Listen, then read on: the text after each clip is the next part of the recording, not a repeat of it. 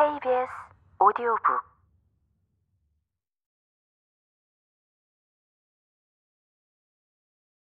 이 특별한 금요일 저녁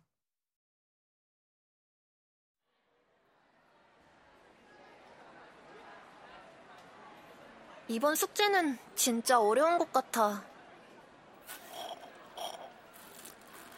마야가 카페테리아에 앉아 오렌지 주스를 마시며 말했다. 나는 집에서 챙겨온 젤리를 탁자 위에 잔뜩 올려놓고 하나씩 먹었다. 아빠가 매일 아침 샌드위치를 도시락으로 싸주기는 하는데 늘 턱없이 부족하다. 한국에서처럼 급식판에 밥을 산더미처럼 쌓아두고 제육볶음이나 뭇국을 실컷 먹고 싶은데 이 학교에서는 아무도 그렇게 먹지 않고 게다가 아주 조금만 먹는다. 거기에 맞춰 먹다 보니 난 늘 배가 고팠다. 내가 알고 있는 나를 표현하기라니. 넌 어떻게 생각해, 이랑? 안경 너머 마야의 눈이 내 젤리를 보며 반짝였다. 내가 마야의 손바닥에 젤리를 올려주자 마야가 환호성을 지르며 얼른 입에 넣었다. 젤리는 한국계 최고야. 내가 먹어본 것 중 가장 맛있어. 마야 말이 맞다.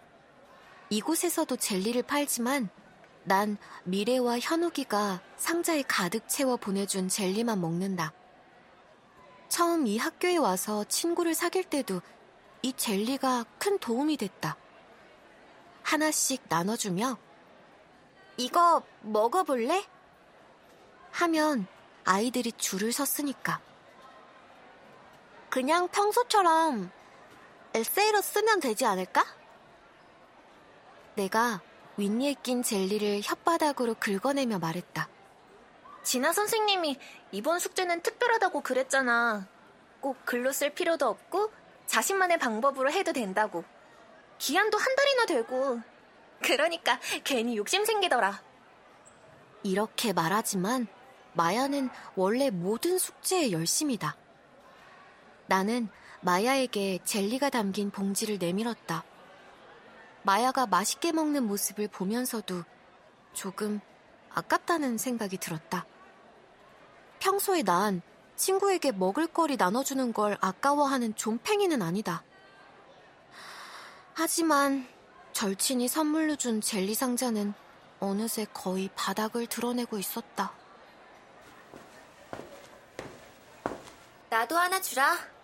눈앞에 손바닥 하나가 불쑥 나타났다.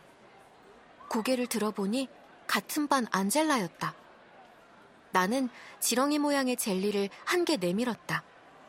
일행, 설마 한국 사람들은 진짜 지렁이 먹는 건 아니겠지? 안젤라가 고개를 갸웃하며 젤리를 들여다봤다. 모양을 그렇게 한 것뿐이야. 해골 모양 젤리가 진짜 뼈가루로 만든 건 아니잖아. 그렇구나. 난 또. 안젤라는 가볍게 웃으며 입에 젤리를 넣고 오물거렸다. 근데 말이야. 안젤라가 목소리를 잔뜩 낮추고 내게 다가왔다. 뻔하다. 또 인터넷이나 유튜브에서 본 아시아나 한국에 대한 이상한 소문을 내게 물어보려는 거다. 너 혹시 리밍 좋아해? 뭐? 그간 들었던 어떤 말보다 뜬금없어서 큰 소리가 나왔다. 리밍은 우리와 같은 반 남자애로 중국인이다. 딱히 좋아한다든가 싫어한다든가 하는 생각도 해본 적 없는 애였다.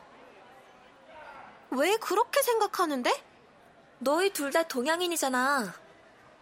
안젤라가 너무 아무렇지 않게 대답해서 더 어이가 없었다. 아니, 난 걔에 대해 아무 감정 없어. 하지만 그 질문 때문에 네가 조금 싫어지려고 한다. 그래, 방금 너 되게 무례했어, 안젤라. 마야가 내 편을 들었다.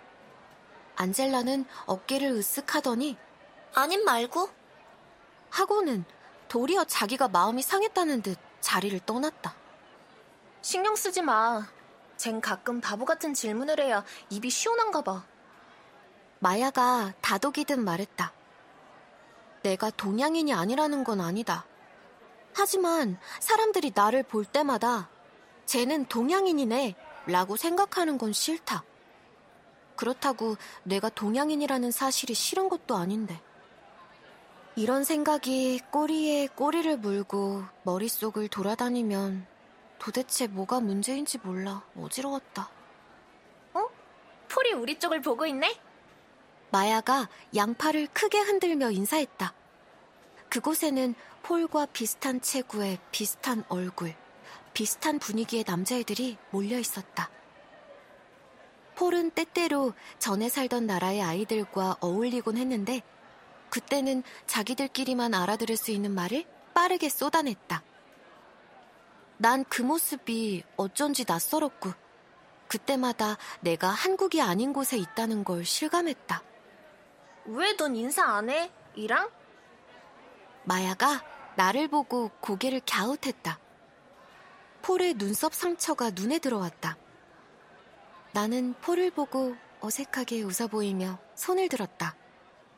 폴도 그런 나를 보고 입꼬리만 살짝 올렸다 내렸다. 수업이 끝나자마자 애들과 인사하고 정문으로 뛰어갔다.